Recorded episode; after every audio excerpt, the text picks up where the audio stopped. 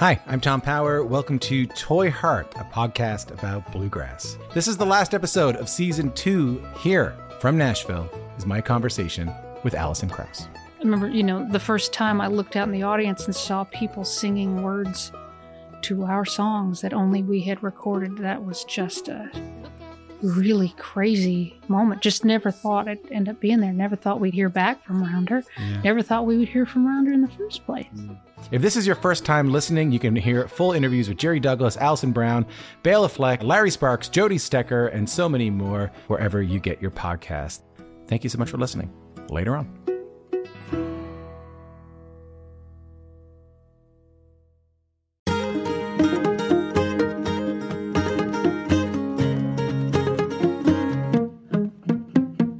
Hi, and welcome to Basic Folk, where we have honest conversations with folk musicians. It's me, Cindy Howes, the host of the podcast. Basic Folk is on the Bluegrass Situation Podcast Network. We are a listener supported pod, and you can join us by supporting us online at basicfolk.com slash donate. If you give at least $5 a month or $60 for the entire year, you'll get access to our very fun and cool bonus episodes called Backstage. And you can, again can check that all out at our website. That's also where you can sign up for our monthly newsletter, and you can follow us on social media at Basic Folk Pod. The LA based singer songwriter Amy Correia will tell you that she is not a prolific writer, which, okay, maybe she doesn't write a million songs in one year. But holy crap, those songs and that voice will wallop you. Originally from Lakeville, Massachusetts, Amy's musical roots lay in New York City's Lower East Side in a scene that produced Jeff Buckley, Richard Julian, and Jesse Harris. She discovered her musical voice while recovering from a back injury her junior year of college. She was actually a big fan of laying in bed and doing nothing but writing songs and playing around on her guitar. After college, she was playing around and got offered a major labeled record deal, recorded an album with seven different producers and countless musicians, left her label, signed another deal, which would eventually become the place where she released her debut album, Carnival Love, in the year 2000. Another album followed in 2004 and another in 2010. She opened for big acts like Chrissie Hynde, John Hiatt, Richard Thompson, and Marc Cohn. She started living in Boston, fully embraced by, quote, a collective of musicians who uplifted her with their creative camaraderie, which included Kimon Kirk, who turned out to be one of her most important friends and collaborators. Kimon encouraged Amy to record this new batch of songs on her latest release, the EP As We Are, which just came out in March of 2022. During our conversation, Amy revealed that the recording session took place in 2015, but she wasn't ready to release the music until now. Kimon had persuaded her to revisit the songs during the pandemic, and the plan was set in motion for the EP. We also discussed Amy's connection to spirituality, her affinity and experience in the theater world, and letting go of control. She also opens up about her relationship to her singing voice, which is so special and always digs deep in me every time I hear it. I hope you enjoy this wonderful and vulnerable conversation with Amy Correia. We're going to check out a song from her new EP, As We Are, and get to our conversation. This is Sweet Things from Amy Correia on Basic Folk. This is a song for no one, sung in a key that cannot be sung, a song that'll never be heard by anyone under the sun. This is a life that we're living. These are the things that we have been given.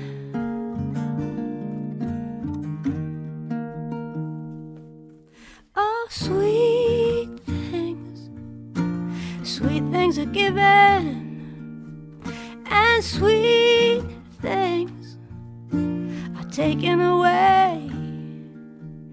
Oh, sweet boy, I thought I'd see you tomorrow, and now I'm trying to remember.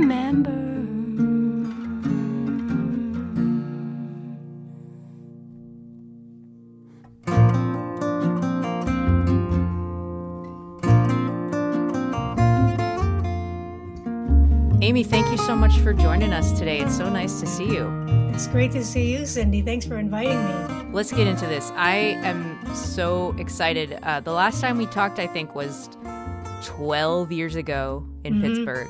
Yeah. So we have a lot to catch up on. yeah. so you grew up in Lakeville, Massachusetts, which is pretty close to Cape Cod. I grew up in Walpole, Massachusetts, which is about like 35 40 minutes away but i actually had to like look it up on a map because i don't know about you but like if it's outside of like a half an hour of walpole i'm like i don't know where um, yeah i can relate to that yeah i don't know where walpole heard of yeah. it yeah it's next to uh, foxborough like where okay. the patriots is there play a pr- yeah. is there a prison there there sure is. Okay. Yeah. The state prison. That's why I've heard of it. Okay. Yeah. Um, in Lakeville, growing up in the 70s, listening to the radio, mm-hmm. that's like where you really got into music. Queen playing after Bob Dylan, followed by Sammy Davis junior mm-hmm. And I'm always interested to like hear people's, especially a musician's relationship to radio, particularly in like the younger years, like its importance and its impact. So, what did the radio do for you as a kid, and where else were you finding music growing up? Mm, I love that question. I can remember listening to the radio from the time I was a, a little girl in the car and the different radio stations and learning the tunes and singing along to them. Do you remember which stations, by the way? I mean, no. What is it? WRKO? What is that? That just came into my mind. Do you remember that? From, that was an AM station, yeah. Was an AM. We're going. I think so. I think so. But I felt like WRKO. That just came to my mind. Um, I remember WAF, WAAF. That was mm-hmm. when I was mm-hmm. older. Like I don't know. I don't really know the the, the stations when I was a really little kid. Um, I just remember there was a lot of music in the car, traveling around. We had an eight track tape deck. You, that was probably before your time. yeah. I would love to see one of those in a car, though. yeah, you're right. These things were, I think it was in the car. And, you know, but, but back to the radio part of it, it was always a surprise. I think that element of spontaneity and the element of curation, which now we don't have, you know, being able to trust another human being to deliver certain um, songs, a certain artist to you, and sort of trusting that. We don't have it anymore. I, I didn't really listen to Apple Music until very recently. I was kind of just uh, just just wasn't wasn't really relating to it you know so now it's it's a wonderful tool to have to be able to access all these songs but there's there's something missing too um, lately i've been listening to you know a lot of different streaming radio um, from the uk and ireland and really learning about new artists. Like I feel like that was how we were introduced to things that we never heard of before. There's there is just so much out there to to, to discover that to have um, these trusted people that can sort of point us to things, reveal things mm-hmm. to us. So yeah, as a kid, it was. Um, it, it, was an adventure. That's what it was like. And it connected you to the outside world because I grew up in a little town. Mm-hmm. That was a big part of my introduction to music was that there's a world out there that's so much bigger than I am. And the the musicians that I would listen to, like um, Delta Dawn, I can't remember that there were certain songs that just really I keyed right into in terms of their feeling. I don't think I understood what the song was about entirely. And then Rhinestone Cowboy was another one, being mm. you know in the early '70s and looking at the cracks in the sidewalk, like when I was four or five, and going, I know what you mean, man. You know, every it was so it, it's it's it was it was cool to have to have that exposure. My parents love music, but the radio was a big part of discovery. That's cool. Uh, in terms of faith, you grew up Catholic, same yes, year. Yes, a, yes. A Massachusetts Catholic, one of those fun, loving Joe Biden Kennedy Catholics. Um, right. in interviews you've talked about being spiritual and in songs in the past and even on your new ep you've met, god has gotten name checked um, the opening number on the new ep all we have to give the world and god is ourselves as we are right um, yes. so can you talk about your experience with religion as a young person and how that introduction to religion has permeated into your adulthood mm. That's another interesting question, Cindy. Um, I remember, you know, I grew up in Middleborough, Mass until I was five, and we used to be able to walk to church. And I can remember, uh, like, holding onto my parents' hands and them swinging me. And so I didn't have a terrible connotation with church. That was family. I'm, I'm, getting a little emotional because of that memory, but yeah, um, that's a good one. It's it's really not. I mean, now other other memories are coming too, of you know, um, you know, sort of realizing that there was a man on on a cross and he was bleeding mm-hmm. and, and he was dead you know or, or that's that's the image of a child you know seeing you know this barely clothed man because at, at the mm-hmm. church there was it wasn't um, it was very graphic and that was confusing i think you know to understand you know what's this all about a man was crucified on a, on a cross to save our sins what do we do like wh- what did we do that caused this terrible thing to happen to this other man. So I think yeah. Catholicism actually introduced to me a lot of questions, which I'm grateful for because I think that, you know, some people, I think if they didn't grow up with religion, I wonder if they ever even had to ask themselves questions. So that's, that to mm. me, religion was an entrance to, to just asking those big questions. Mm. Um, you know, growing up, I started to, I think when I was 12, my, I had a cousin who, who informed me that there was no God, which was, I, I, I, I, believed her actually because she was somebody that I felt knew. She was from New York. You know, people yeah. from New York, we assume they knew more than we did from Massachusetts. Yeah. So, so to a she, point. To, no, no, that's all been stripped. That's believe me, that's all been stripped away. But as a child, you know, you're, you're looking for answers, and you know, a little bit of an older relative comes to town from from a place like New York and you think they know something and and I really took it seriously when she told me that there was no God because I I sort of trusted her um, wow. as somebody who had, had, more information than I did. And I thought, well, well, why are why are my parents believing in this? And you know, it, it really did bring up some conflict. Um, I, I, I balked at getting confirmed. I remember that. I did go through confirmation, which is in the you Catholic. Yeah, in the Catholic Church, it's when you know you're you're you're supposedly an adult making a conscious choice versus like your first communion where you're basically your parents are making you do this and you're in the second grade mm-hmm. but there was always a lot of mystery around around that faith for me it, there wasn't a lot of intellectual like discussion about it or trying to understand so i think that the main thing is that it brought up a lot of questions mm-hmm. and i think the other part of it i would say is that I didn't really know how to relate to God or this idea of God personally till mm-hmm. much, much later in my life. I mean, literally till like very recently in the last five years to even understand yeah. what that meant. Yeah, that's a big, that's a huge question. That's an interesting question. Like mm. um, in the song, I mean, there's so much to it. Do you want to, maybe I should stop there. Keep a little bit for yourself on that one. Yeah, that's, uh, I've I've noticed people sort of like ask you here and there, uh, but never like actually ask you directly. So I do I appreciate sharing all that. That's I, I really liked your answer. I mean, I love I, I love talking about it. I mean, to me, it's it's like a central part of my life. But it's like it is hard to talk about because I don't I don't really I how do I say it? I don't um, follow any one religion. Mm-hmm. But yet, I, I, do sort of appreciate, and I feel a, I feel a kinship with Catholicism. I don't go to church, and I don't really ascribe to a lot of what the church even teaches, at least overtly, about like a connection to God, or even what God is, or the deepest reality of our lives. Like, like, but but I can still sort of really deeply appreciate it. Jesus, I, I'm, I definitely, you know, appreciate my understanding of, of who he was and, what happened in his life and the messages that he had.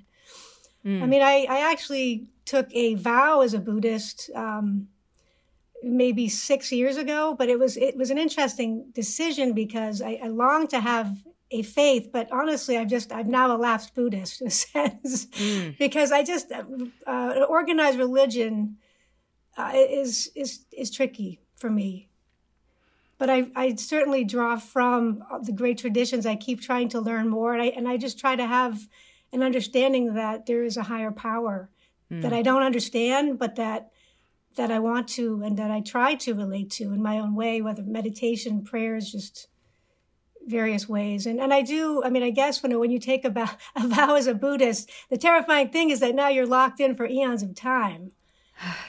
right, because of reincarnation. well, yeah, and you're making a vow. Like a vow is a very powerful thing, right? Like mm. I've never been, I've never taken a vow. Have you ever? I mean, have you ever taken a vow in your life? I'm about to. oh, you're getting married. Yeah. That's awesome. Yes. That's fantastic. Yeah. Congratulations. That'll be my Thank you. That'll, I think that'll be my first one. But your, I'll keep your you first posted vow. how it yeah. goes. yeah, I mean, I mean, vows are really powerful because um, how where else in our lives do we get to make that kind of kind of commitment? And it's not just a commitment; it's something deeper, right? Mm. And I know Yeah. you know the divorce rate is high and so forth, but I still feel like there's so much power, and I think I was longing for that that kind of choice and commitment. You know, I, it's like I say, I'm a lapsed Buddhist. I mean, I think that simply means that I, I just continue to question and try to seek like a real connection with who I truly am, you know, with the hmm. deepest, the deepest part of myself and, and the connection we have with, ev- with each other. Well, this question might relate to that a lot, actually. So, you named your second record Lakeville after your hometown and also an idealized place. You said the inner spiritual space and creative wellspring that I keep finding my way home to. So, what has that space been like for you recently, and how do you maintain or take care of that place? This is so cool. I love these questions. Um, well, I mentioned prayer and meditation. Um, I do feel like that's really important to me right now. Um, I would say in the last five or six years, specifically, um, I'm not a regular, like I'm not, you know, t- terribly disciplined, but I do come back to it and find different ways to do that. This is going to sound so like, as my mother would say, would you be doing this if you weren't in California? And I was like, probably not, but but here I am. You know, um, no, I've been I've, I actually in the lately. I would say for the past three months, I, I take like a a book like this one right here, like that you get at Michael's art store, because it's so solid. It's a hard cover, and it Like feels blank so sub- pages? yeah, blank pages, and I and I write for like three. It's like kind of like morning pages where you just Right. write down, and I kind of focus on positive things because part of my mind is like, and I don't know if it's part of the Massachusetts lineage of like like just I don't know if it's like a defense mechanism where you just kind of get negative, but I, I have a very negative mind naturally. So in the mm. mornings I go through all of like what I'm grateful for and you know who I am, who I want to be, what you know how I want this day to unfold and how I want to conduct myself in it. And then this is the funny part, the California part that my mom makes fun of a little bit. Uh. I actually, I, I shuffle a tarot deck because it's fun. And I love the art. I love looking at the images and I love kind of entering into these impressions of these, of these iconic archetypal scenes and then sort of like, it's a it's a game it's a tool it's sort of it's not like i'm looking into my future and i believe although i do feel like there is there is something kind of something that's mysterious about too some of it's uncanny you know? Um, when you pull a, you pull a card you know and you're like wow that really that really informs my day. So that to me is a type of connection um, I like to that. To like a deeper intuition because you can sort of like project onto it what you need right Mm-hmm. so Yeah. that's, and you know, in terms, you know, I, I like to look at spiritual books. I have a lot of spiritual books. Um, I like to dip into them and take something out. Actually, the quote that you said earlier from the song is actually from Jung. Um, he said that. Uh, he said, all we have to give the world and God is ourselves as we are. That was that. Yeah. that that in his mind i think it was it was also related to that not just like as we are like let's let it all hang out but like doing that work on yourself where you actually become really acquainted with even the, the darkness the depression the rage whatever it is um because he's you know part of jung's thing was that all of that repressed stuff is what is evil it's like that's what causes wars that's what you know we we see around us because on an individual level we're not really dealing with it so it, it, it comes out you know it comes out in these in lash, like reactive ways Yeah. We were talking about the Massachusetts thing and like having like a negative brain, and I wanted to um, just go back to that for a minute because I completely relate to that. Um, have you ever heard of negative bias? Not really no what's that Okay, so I'm not an expert, but I like read the Wikipedia page about it. Um, so it's like negative negative bias is kind of like that voice in your head that's telling you that like don't take the risk. you're not good enough to take this risk, yada yada yada, because it's trying to protect you. Mm-hmm. Um, it's it's like an old, it's like leftover from like caveman days where Hmm. we had to worry about saber-toothed tigers attacking us and stuff. Like, don't leave the cave, you're gonna get attacked, you know. And so it's just your you're like this like million year old or several thousand year old thing that's like left over in your brain that hasn't like caught up to evolution. So Yeah, the negative. it's just interesting. Yeah. Well, the negative bias is, is protection, right? yes, yeah, yeah. I mean, I felt that that was my entire music career. no, but it really relates to it because I was always um, like very guarded, very uncertain, and but that negative, like it was very hard for me to believe when good things were happening. You know, something wonderful would happen. You get a record deal, and it was like my reaction was very rarely cele- celebratory. It was fear because it was I was getting ready for you know something to go wrong, and you know Right. maybe it is ancestral. Maybe there is something to that, or you know I, I do believe sort of like we come into the world with tendencies. So I might have just come into the world that way, but to the Massachusetts side, you know, I don't know. Yeah, I, I think you know a lot of uh, a lot of our our ancestors are from other countries or immigrants. Maybe they had hardships, and maybe there is something that we've if that's been passed on. That's you know we're going to bolster ourselves against the elements and against whatever we're up against, even the unknown. You know, coming to a new place. When you think, Yeah. of, I don't know when your family came here. My on my parents' side, on my mom's side, the Irish side came, I think, two generations ago, Mm-hmm. and my dad's side similar from Portugal. My dad's side was on the Mayflower. No kidding. Yeah. Wow. Like a, I'm sure That's like fascinating. 80% of the people that you knew growing up with also kind of had that. Okay. heritage. Yeah. Wow. So Yeah. interesting. Yeah. So yeah, there could be something to the New England. that We're you know hardy people, strong people, um, and really like literally pioneers. So it makes sense that that that part of our brain that Mm. the negative bias. I like that. I hadn't heard that. Oh man. Amy, we could talk all day. uh, I have I have other I have other interesting questions to talk about with you. Um, I wanted to ask you about your experience with education. So you uh, talked about that your your parents didn't go to college, and you said I think it was foremost in their mind to give me and my brother as much education as we could stand. In my case, I was really into it. Right. So what did that look like in reality, and how do you reflect on your educational experience now? Oh yeah. Well, I was a I was a good student. I loved school. I loved the pencils. I loved the notebooks. I loved, you know, the outfits. Like I loved going to school. I mean, I was a little nervous. I can remember as a child not wanting to get on the bus, scared to leave my mom, you know. And um I'm laughing because I'm thinking, you know, I, I always I was always had an ambiguity about like kind of going off into the world as much as I kept pushing myself out there, but education for me was really important um, because I was it was something that I was kind of good at, and I don't know if that was probably just my natural intelligence, but also like my desire to to please, you know, um, the teachers. Right. like look what I did, you know, Yeah. and um, uh, you know, and I guess you learn, you know, you get the positive reinforcement. Um, it's funny. I was just li- li- listening um, this morning about 4 a.m. to this documentary about a professor at Harvard who did a study about how, you know, in the black community that there's like a negative connotation. He, he studied that there was a there was a correlation between doing well in school and being less popular.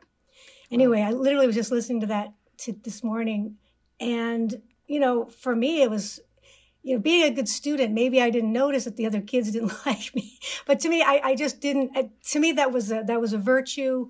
It was something to that I felt good about myself. So that sort of snowballed, and you know, by the time I was in eighth grade, that cousin I mentioned, who mentioned you know about there not being a God, she was going to a prep school. So that put the the idea in my mind that you know maybe I could do that. So there was another girl in my public school who was going to Tabor Academy in Marion, Massachusetts, and I've heard about Tabor, and I thought, what is that? That sounds interesting. So in eighth grade, I got the you know, those brochures, the color brochures, brought them home, put them out on the kitchen table, and it was like that was a whole other world. That was you know opening up a whole other um, dimension. And for whatever reason, intuition, you know, how I grew up, I, it was like, yeah, that's for me. And my parents, who are always very supportive um, in all of like the things that all their kids have done in the in their lives, um, you know, well, let's see, let's see if we can work. Let's see what this is all about. Let's go down there. I ended up, you know, going there, getting money to go there, and then that led me to actually going to another really prestigious prep school um, called Phillips Andover, which I, I went my senior year. So I left in the, you know, which was kind of weird because I, mm-hmm. I was mm-hmm. I only had my senior year at this other school. Um, but I don't know. There was something in me that just kept pushing me out. I, I mean, when I look back on it now, I do feel a little bit of regret because I think I was just really uncomfortable with myself and I kept trying to like go out there and like I don't know. I mean, it wasn't all negative, but I think I didn't realize, you know, what Tabor Academy had offered me in terms of like it would have been a little more loyal for me just to stay there mm-hmm. and like see myself through that course. Uh, but it hadn't even occurred to me. Like at that time, I was just finding my way towards, you know, the next thing. And mm. uh, look, I was even at that age, I was quite depressed. So I was I was always sort of trying to find some like place. You know, it goes mm. back to the song Lakeville. You know, like trying to find that peace within myself. Yeah. Of course, looking in the wrong places, right? How did you deal with your depression when you were that age? Oh gosh, I wore a black trench coat. even on even on sunny days. um, no, I'm laughing because I, I mean, I mean, we're, I think it was a very common thing. I mean, back in those days, it was the '80s, and I don't think we talked about you know teenagers with depression as much as we do now. Mm-hmm. Um, um, how did I really deal with it? Like, did you did you know that it was depression? I don't know if I called it that. I don't know if I called it that. I mean, the earliest time I ever went to see a therapist was in eighth grade, and, and they all said I was fine. They said you're great. You're you're you know you're a diamond in the rough. You're fine. Like go on with your life. So I, I never nobody really. You know, they Not did helpful. a brain. yeah, they're like, "You're fine." I'm like, "I'm fine," but why do I feel like this? Um, so I never, you know, tried any medication at that age or anything. Uh, music, you know, music. Even though I wasn't playing music, I think I really escaped into music and the world of, honestly, of of like '60s and '70s rock and roll. Mm-hmm. I mean, it's very adolescent. It's very typical. But I had like my my walls covered in you know the Rolling Stones and the Beatles and the Small Faces and Rod Stewart and you know Cream and Jimi Hendrix and I just thought those people were like, their world to me was a world of freedom and I wouldn't even say joy. Like I just, I just was like, I would just kind of go off into that that world listening to music. Yeah, so creativity was part of that. Um, I was at the time like writing. I wrote a play when I was a junior and had a big production, one night only sold out. No, but it was great. it was called Stray Cat Alley. Uh, it was about this person who it's about this person who had imaginary friends. So there were two other characters that the main character would like sort of interact with. But no, I think creativity was was a big part of how I survived. Um, and I say survive. That sounds so dramatic, but it, that's what it feels like. You know, when you're going through it, yeah, definitely. And like you're the only one. That's how you know my right, teenage experience. And, right, and nobody understands um, except for Jimi Hendrix. Jimi Hendrix understood. totally. You were talking about theater, and I did have a question that relates to theatrics. I read that you did an off Broadway musical called Fallen Angel. Is this a, a true fact? It is a true fact. Uh, when I was yeah. when I was at Barnard College, because eventually I ended up at Barnard, um, and I was doing theater there, which was not easy because it was an all girls, all women's college, and mm. there's not that many. We we would do like a female version of Pinter's, you know, the caretakers, which is about men really. Mm. But we, oh, interesting. Doing, yeah, it was it was great. I, I really actually thought I wanted to be an actress before I discovered music because I didn't discover myself as a musician till the middle of, I guess it was my sophomore year. Even though I'd picked mm. up a guitar at my um, senior year of high school, I didn't really start writing songs till I was in college. So one day somebody came back to the dorm. Hey, there's just auditions down at the off off Broadway theater, La Mama. They're looking for you know songwriters, and I had a couple of songs. Carnival Love was one of them, which oh, was hey. what, which was on my first album. So I auditioned, and I got the part, and yeah, I did. Um, I played the part of the singer songwriter, and that went on. We actually did. We actually did it in Chicago too. It actually oh, wow. had it had a run in Chicago, and then it came back to New York. And at that time, I was replaced by Lisa Loeb, I oh, think. Oh, all right. Which hurt. Yeah, it hurt. wow. but then she dropped the something happened. Like she didn't end up doing it. It was somebody else. And they, oh, they asked what happened. They actually came back because she couldn't do it, and they asked me. But that time I was like, no, I can't do it. I'm yeah. I'm not available anymore. Sorry. You know? No, and um, I wasn't actually because I had a day job, so I, I actually wasn't available. So that's really interesting about Fallen Angel. I just like read like a sentence about it, but that's an interesting history of of your Fallen Angel experience. And you also um, played the role of Persephone, an early concert performance of Anais Mitchell's uh, musical Hadestown. I cannot help but notice like the theatrical vibe on some of these new songs, like particularly The Beggar. Um, mm-hmm. So, could you talk a little bit more about like your relationship to theater performing, and then also working that theatrical aspect into your music?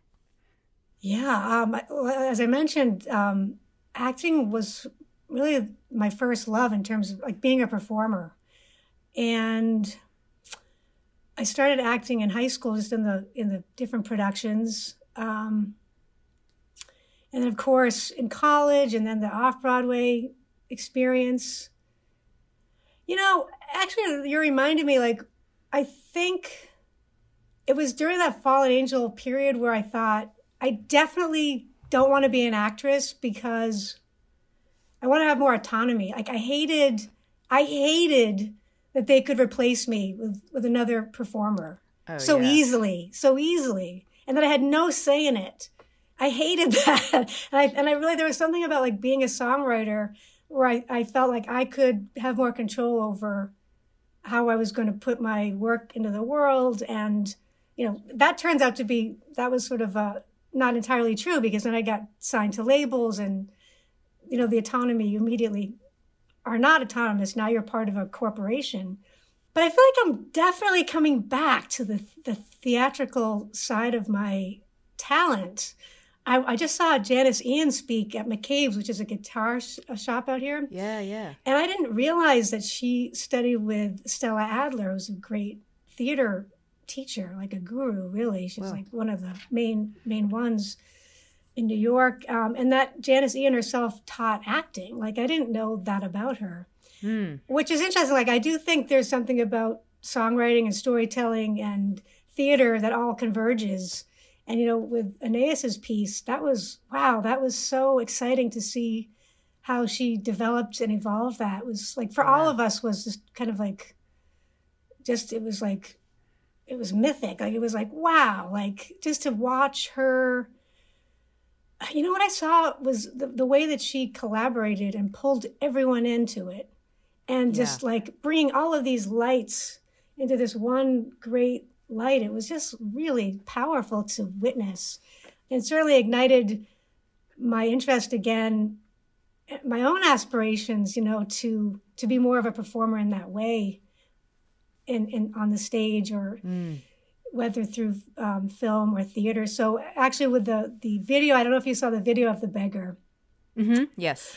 So that was a lot of fun. My friend Jesse, who's out here in California, who's who's also a musician, but is a an aspiring filmmaker. That's really her the first video that she's made. Whoa. Which was very pretty sophisticated.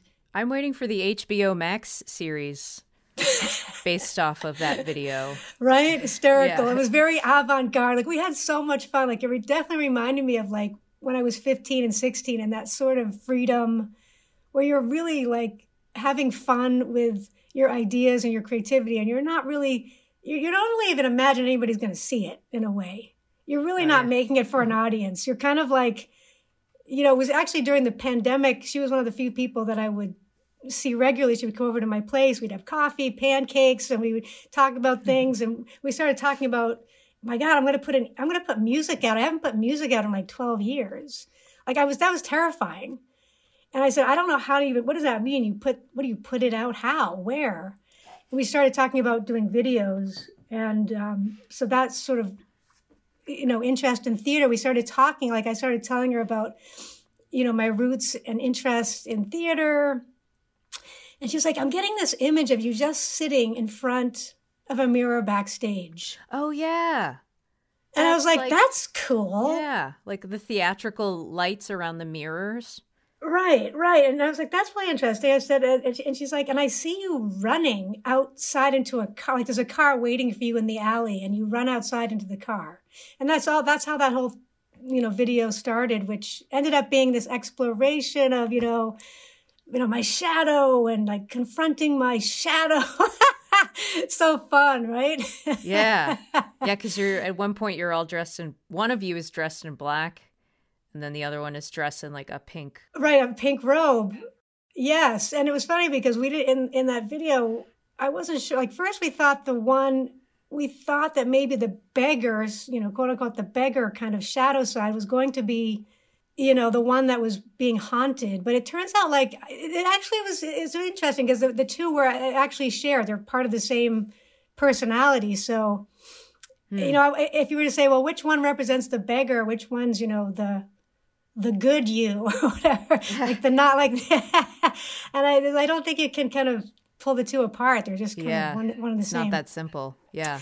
But yeah, I, I really, I'd love to put that out there, man. I would love to like, I would love to do more acting and get into like, like audition for indie films or, or theater. And now that I'm in Los Angeles, I feel like there may be opportunities. Mm.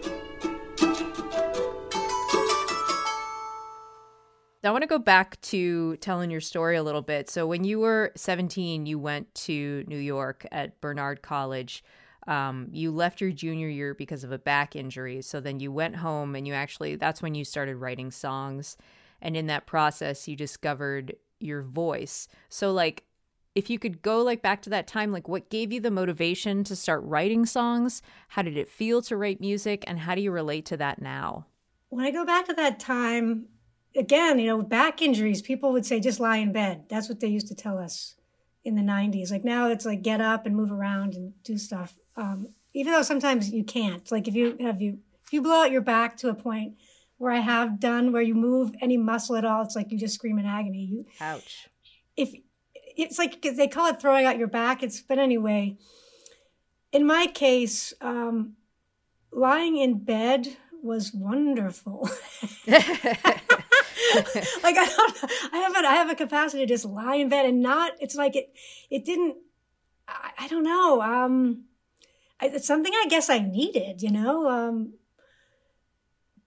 but I'm trying to remember what actually motivated me to like pull out the guitar and start like playing it. I know I was listening to music and I wanted to sing. I think that's that must have been the the origin of it, wanting to actually sing because mm. I've never really become a great guitar player, but I play well enough to write songs and perform. But it's really about singing, the singing, singing songs. Mm.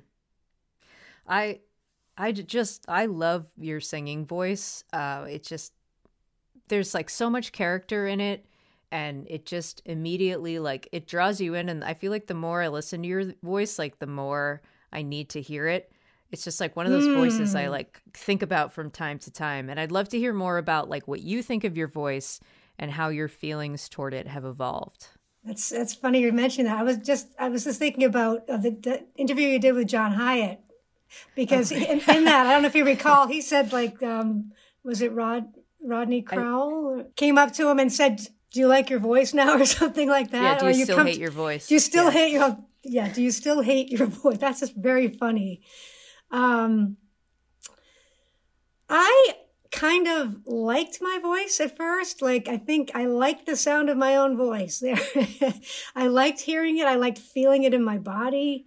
Because even when I was a kid, I would love just singing a cappella, singing along to the radio. Hmm. I felt pretty comfortable in my voice listening to it. Actually, my speaking voice was more kind of shocking and strange. Like I, I didn't really like the sound of the how I talked that much.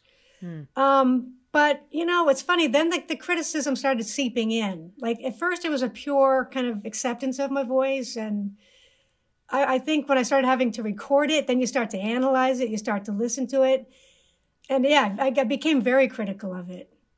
Hmm. Um, I tried to take some lessons when I lived in New York early on, before I was ever signed, before I made recordings, because I was start I would start to blow it out. Because as I was learning to sing, I, I would try to sing loud. you know, I, I didn't. I, I actually that was like um, a misunderstanding about like how to use my voice. Even though it was valid, I just it was it was kind of one dimensional. It was also just like wanting to literally it was like kind of like wanting to be heard. Let me let me try to sing loud because you'll hear me. I think it's I think it my my relationship with my voice has become one of acceptance because I've learned how to really really value it and appreciate it and sort of take care of it.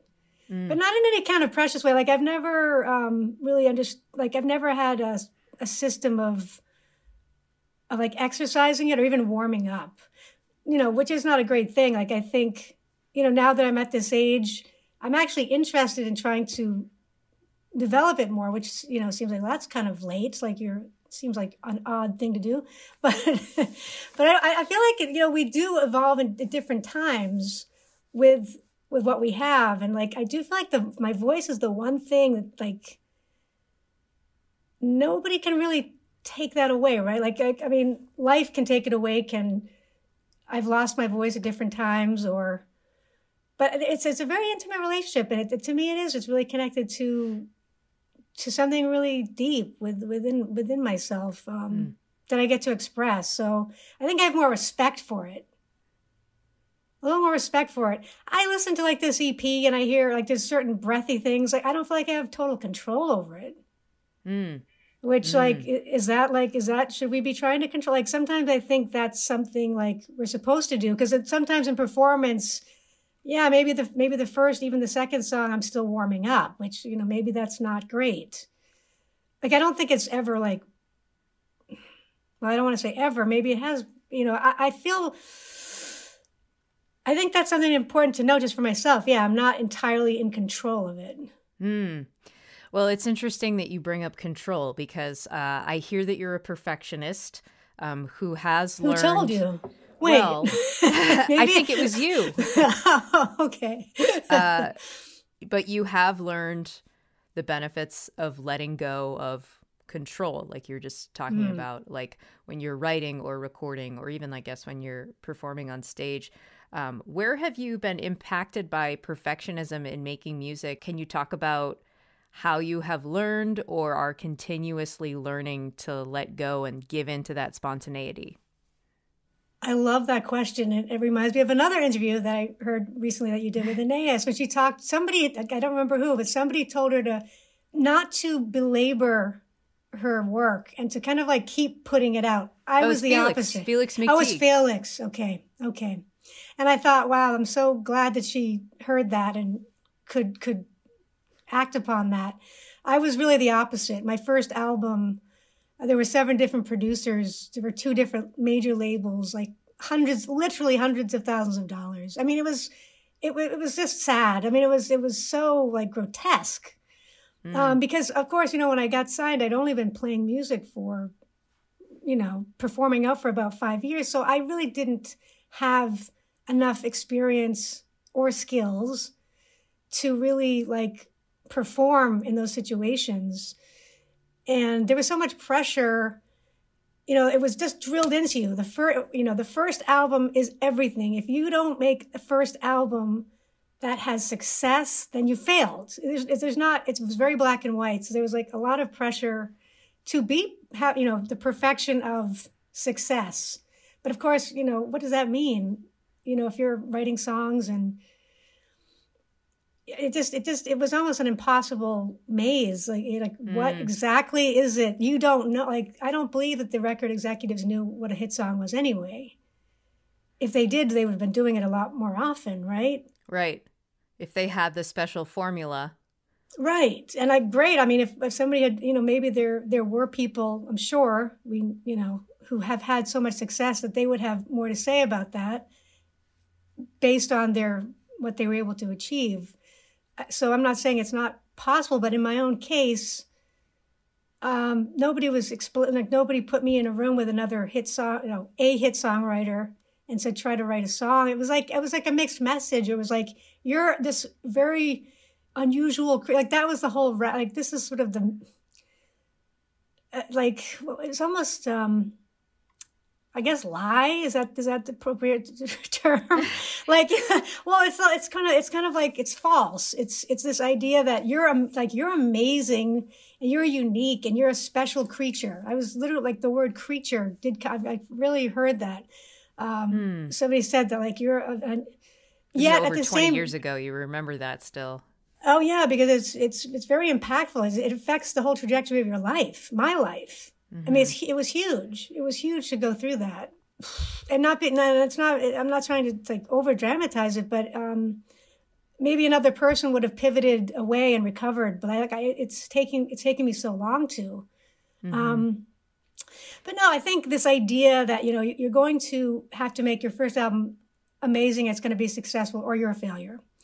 And then the idea that you're either going to write a hit song or you're going to be so you know but but but at the same time you're you have to be exactly who you are because who you are is what's like what's you know quote unquote special. It was very confusing because it was like on the one hand you're you're thinking well i am enough because i'm here and i'm doing this. But then to be told actually it's not really right. Really we should try this again. Write some more song. You know it's just kind of it was the opposite of um, like building a foundation just based on taking action and like manifesting your work. So like, mm-hmm. like I never really figured out how to just do that thing where you just create and keep putting things out in the world. It all, it sort of trained me at it, and I think I've learned since then to be quicker. I hope that if I get a chance to, to write more music, that I'll, I'll, I'll actually get to experience the feeling of like writing something and then putting it right out there. Yeah. But I never had that. Hmm. I, so thinking about Carnival Love, the album that you were just talking to, that so much time and money and seven different producers, very labored over type of thing, mm. like how that entire process of of working with all these different people over the course of all these years, hearing all these different things from two different major labels, how that all impacted your relationship to the songs and how do you like feel about those songs now? Yeah, I mean, it's almost like I feel like the songs are my friends. Like, you did it. You. well, they never like they they didn't betray me. They they were they were innocent. Mm. They were they were pure. Then they still are. Yeah. So I feel yeah. like there's there's integrity to the songs. I feel like the production of them at times, like in the end, we ended up going even to, to some of the demos that I did. Some of the demos ended up on the final release. Oh, isn't that funny? Yeah, yeah, yeah, isn't it? yeah, like the song "He Drives It," which is on that album, was was a demo, and the song "Yours" was a demo. Like so-called demos, they're just recordings, right? But um, mm-hmm. they were early recordings that we ended up using. Um, but uh, to your question, I think you were asking about um, like my relationship to the songs, like how that mm-hmm. affected. Yeah, I think the production. You know, they like actually again i keep thinking about because i've been listening to a lot of your interviews but you know this idea that you know you're going to make a recording and it's going to be the ultimate version of that song versus just that's what we did that day. Oh that's like chris the, christopher pappas was talking about that. Yeah yes yes. And so it's like the ease of that kind of idea versus like we have to make the ultimate version. I mean talk about setting yourself up let's just like let's have no expectations. That's what we did with this EP when Kimon Kirk, who produced it, brought us into the studio, and he literally like was like, "Amy, you got to just do this before this moment passes, because this moment." And it, and he was right because there's certain you know you're working with a group of musicians. We were playing out Mike Castellana and Andy Plaisted and you know, I was I was I was actually at the time living in California, so the the time was like it was starting to leave. So he very, I thought, very generously, wisely was like, let's capture this before this mm. moment disappears forever. So, and I think that's that's sort of my new commitment to the songs is is just to allow them to be, you know, with whomever you're working with at the moment and let them just come out into the world and they don't have to serve any higher purpose. They don't have to afford me a living. They don't have to get, you know, make me friends or influence people. Like mm-hmm. they don't owe me anything.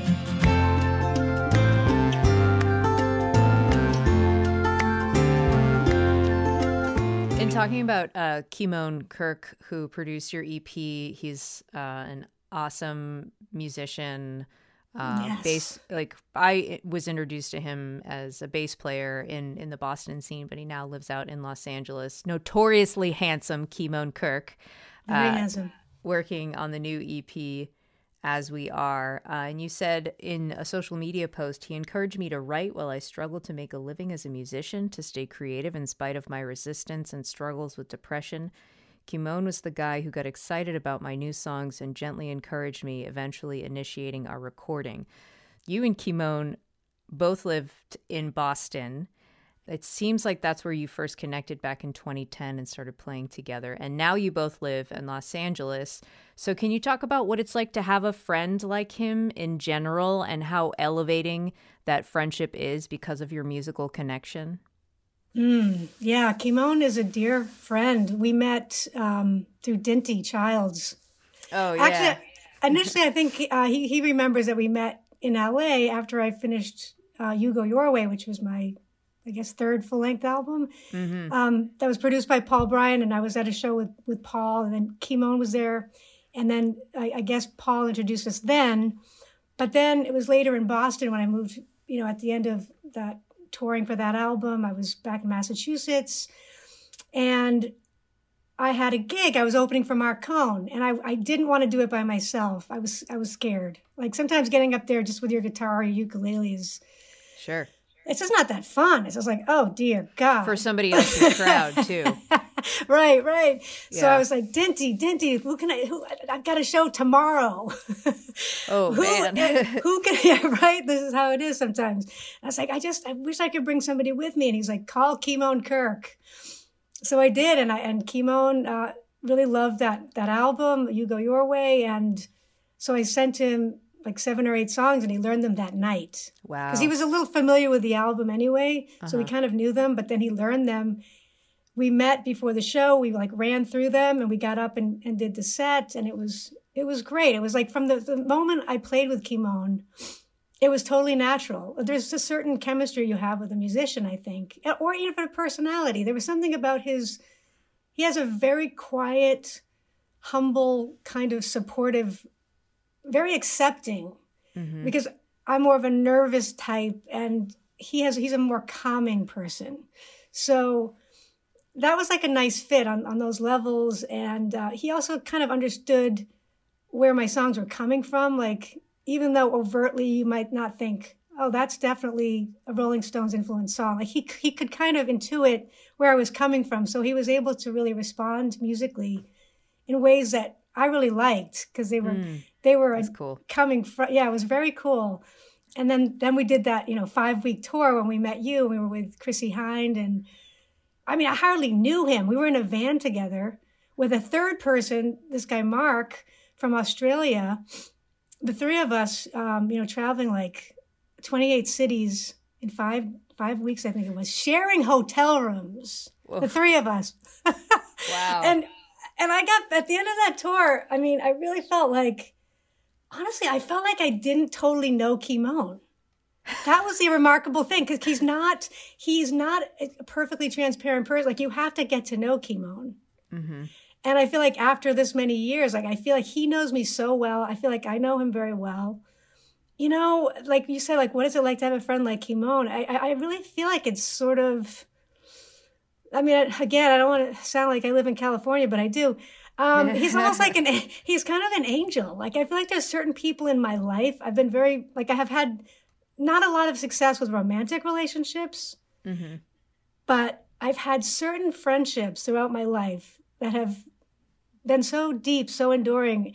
And I feel like Kimon is, is in that class of friends. It's just like the, a person that in spite of myself, like in spite of anything I'm doing, he's he somehow shows up for me in a supportive way that wouldn't expect him to. Wouldn't expect anyone to. Like what was in it for him to like show up at my door. So when he moved out to California and I hadn't done any music for a number of years, I had done some things, but nothing that I released. I had this duo project called Onward with Love, and it still exists, but we've never released anything. And that's with a friend, Paul Masvidal, another amazing friend. But so, you know, Kimon showed up at my doorstep with th- these recordings that we had done that we never mixed. Um, so that I'm also kind of hinting at the fact that like these songs were not recorded recently. You know, these were things that came, you know, kind of were sitting there. I wasn't really ready to release them, and he played them for me because he cared. He cared about Mm-hmm. my songs. He cared about me. Is like, this is this is your work. You know, what do you think about this? And I I was like, this stuff's really kind of honest. Like I hmm. was surprised. I was like, this is like, like this is kind of vulnerable. Like this Are these is like the- what? The songs on the EP? Yeah. Yeah. Okay. And I was like, whoa. I was like, I yeah. I, I wanted to put them out though at that point. I was ready. Yeah. But it still took a little time to actually get them out there. Were But those yeah, I mean- demos he was playing you? That that's not what the No, no, those the were the those were the no, those were those those were we had gone into the studio for one day and recorded those songs. in Boston with Andy. Yeah, And like I wouldn't. No, we weren't. They weren't intended. They were not even intended to be demos. They were like what we were discussing, like just capturing the songs, capturing the band, Okay. capturing us, and Okay. it was a record. But it was not. At that point, I was like, I don't like. I don't really even know if I want to just like. I have to develop some other parts of my life, namely, like how am I going to make a living? Because the idea of putting out something when I, I'm trying to like afford to, a place to live. Mhm. I just wasn't ready. I just I just needed to work on other aspects of my life and Mm.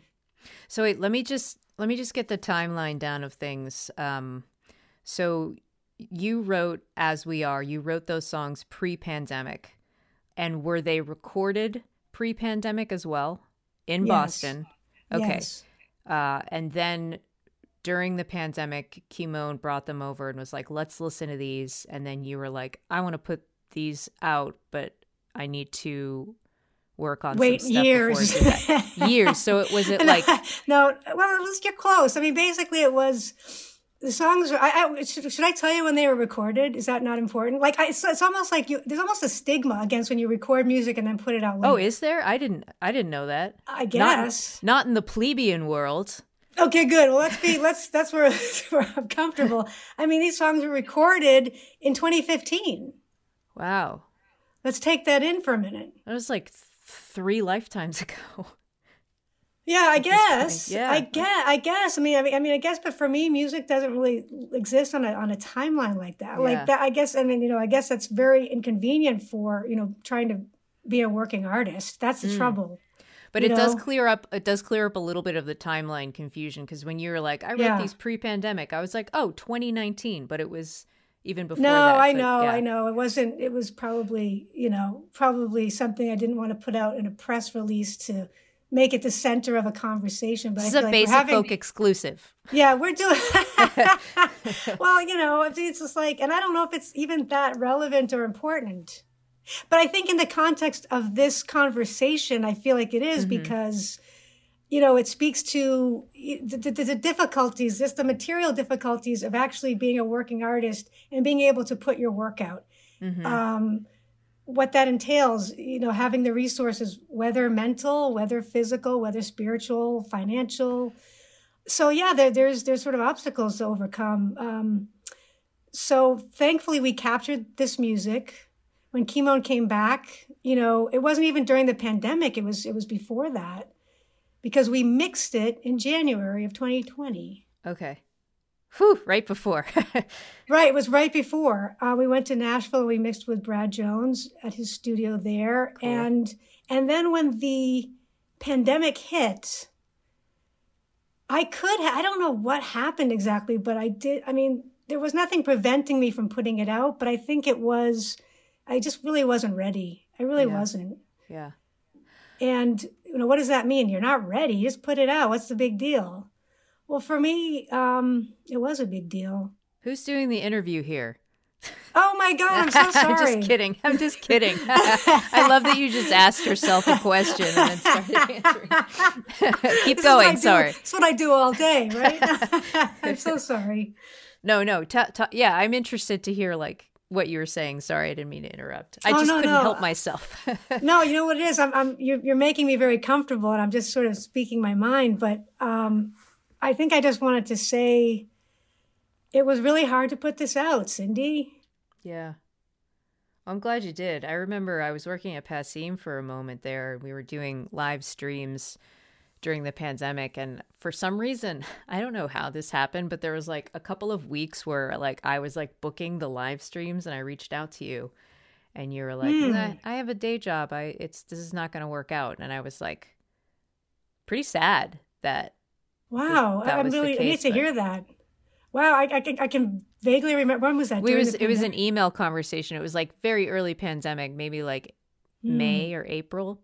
Um, but I was like, I mean, I totally respected what your response, but I was like kind of sad that I was like, oh, maybe we won't get any more Amy Correia music. But I was so pumped when Bernadette, your publicist, emailed me and was like, Amy's coming out. And before I even listened to it, I was like, I want to.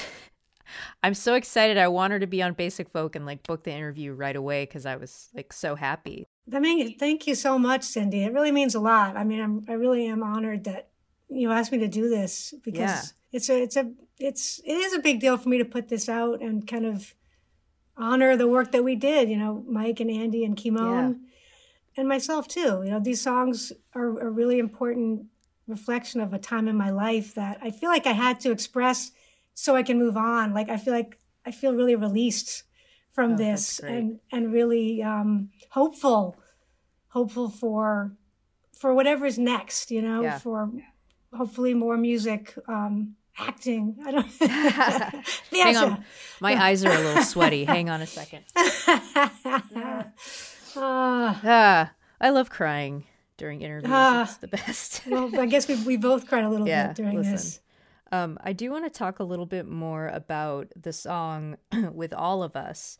It's a love song to the artist inspired by the Boston period of your life, um, about a collective of musicians, Kimon, Dinty Child, in that collective who uplifted you with their creative camaraderie, which is like, that's like from your press release. The words are so lovely. Like me coming from that city and knowing those group of musicians, I really love the way you describe that. So, can you talk about that time and what that support continues to mean to you and how you work to capture that spirit on the recording that was actually recorded in the city that you were Yeah. writing about? Yeah, all the songs were written when I lived in Arlington, and yeah, in Arlington actually, and then recorded in Waltham. I remember, you know, Rose Polenzani reaching out to her on Facebook. Like at the time, it was like the the cycle of Yugo Yoro was over, and I was now like really wondering what next. Mhm. You know, the end of that tour was like, this is getting weird. Like I'm in my 40s, and I don't really have a viable source of income. Love that. Oh my goodness. And um, you know, and at the time I I had moved back in with my parents in Lakeville, Massachusetts, because I was like trying to figure out, okay, how, how am I going to be in the world again? Um, how am I going to establish myself, a home base? Where am I going to live? Like, how do you do this? So I ended up um, moving to Arlington. Um, my friend's sister had a room, you know, it was that kind of thing. I, I've done that through a lot of my adult life. I finally have my own place now out here in California, which is really quite a Oh, a congrats. luxury. It's, it's really wonderful. It really is nice. But sort of getting back, like moving into Boston and that area was really made possible because, because like Rose Polenzani's Sub Rosa, she had like, it was a monthly gathering. Uh, The, this- the Secret Society of Rose Polenzani. Exactly. Yeah. exactly. So I met all these musicians, including Anais through there. And um, I felt like they really like in, like enjoyed me and appreciated me and that that was i never really had that kind of community before even in new york it wasn't you know when i was younger like we all kind of circulated and knew each other but there wasn't that kind of like we wouldn't all have a show together. We were all on stage together performing each other's music. I'd never mm. experienced that. Um so i would say that that period of my life was um, a chance to be a part of because I think, especially early on in my career, it was so much about me and like in my own mind, of course. Mm-hmm. Um, it was very, it was very, you know, centered around like me and like how I was going to be able to have success and like what that meant to me or my family and like, oh my God, it was like, it was like not fun. You know, that was the main thing. It was really fun hanging out with the Boston folks. Yeah. Like they had fun. Like we laughed and we drank, you know? We yeah, yeah. Which not to say that drinking is, you know, necessary to have fun, but that happened to be part of it at that time. But um, and I don't drink at all now, which is which is really fun, which is actually extra fun. Um, um, but yeah, I mean, I, I, just really I have so much love and appreciation for all the musicians in Boston. And then there was, you know, Three Mile Island, which was mm-hmm. I don't know if we would go for like a week or I don't remember how long it was, but it's like you know. The, yeah, songwriters would converge, retreat, and yeah. you'd you'd like you'd have like a little cabin, and and there was well i didn't like the fact that there weren't bathrooms but anyway that but you'd go you know to like in the you know with your flashlight you know at night and find the bathroom. And but the main thing was that at night we would, you know, sit around this fire, we would play each other's songs. It just being a part of it, that was new to me. You know, it's, it's sort of sad to to think that it took me a while to come to that, but to me, uh, being part of a music community is a primary thing. Like I, I want to figure out how to nurture that more because I was also that person that didn't make a Facebook post for three years. Like I would just disappear I, I could isolate so easily. Yeah. You know, like even with this EP, I think the pandemic, like I just fit right. Like I just went, I was like, oh, we're going to do this. Okay. That's great. Let's do this. I'll see you guys. You know, I was I've been training for this my whole life. I, oh my God, Cindy, you understand this, yeah. right? So, yeah. so yeah, it, it, takes some effort for me to put myself out there and to like give and receive in in this community of musicians. I, I I hope I can continue to like nurture and develop relationships because I don't I don't always do it naturally. Mm-hmm. So I really value it. I I'm learning how to do it more and more, and I feel like um, you know it's something that that gives me hope because I feel like you know how how can I be of use to others? How can I be of service? How am I going to you know even like like, like I'm trying to be candid about some of the things that I maybe don't exactly flatter me, you know, like even in this interview to talk about like not getting an, a recording out for like years after it was done. Mm. Like that's nothing to like, that's no feather in my cap.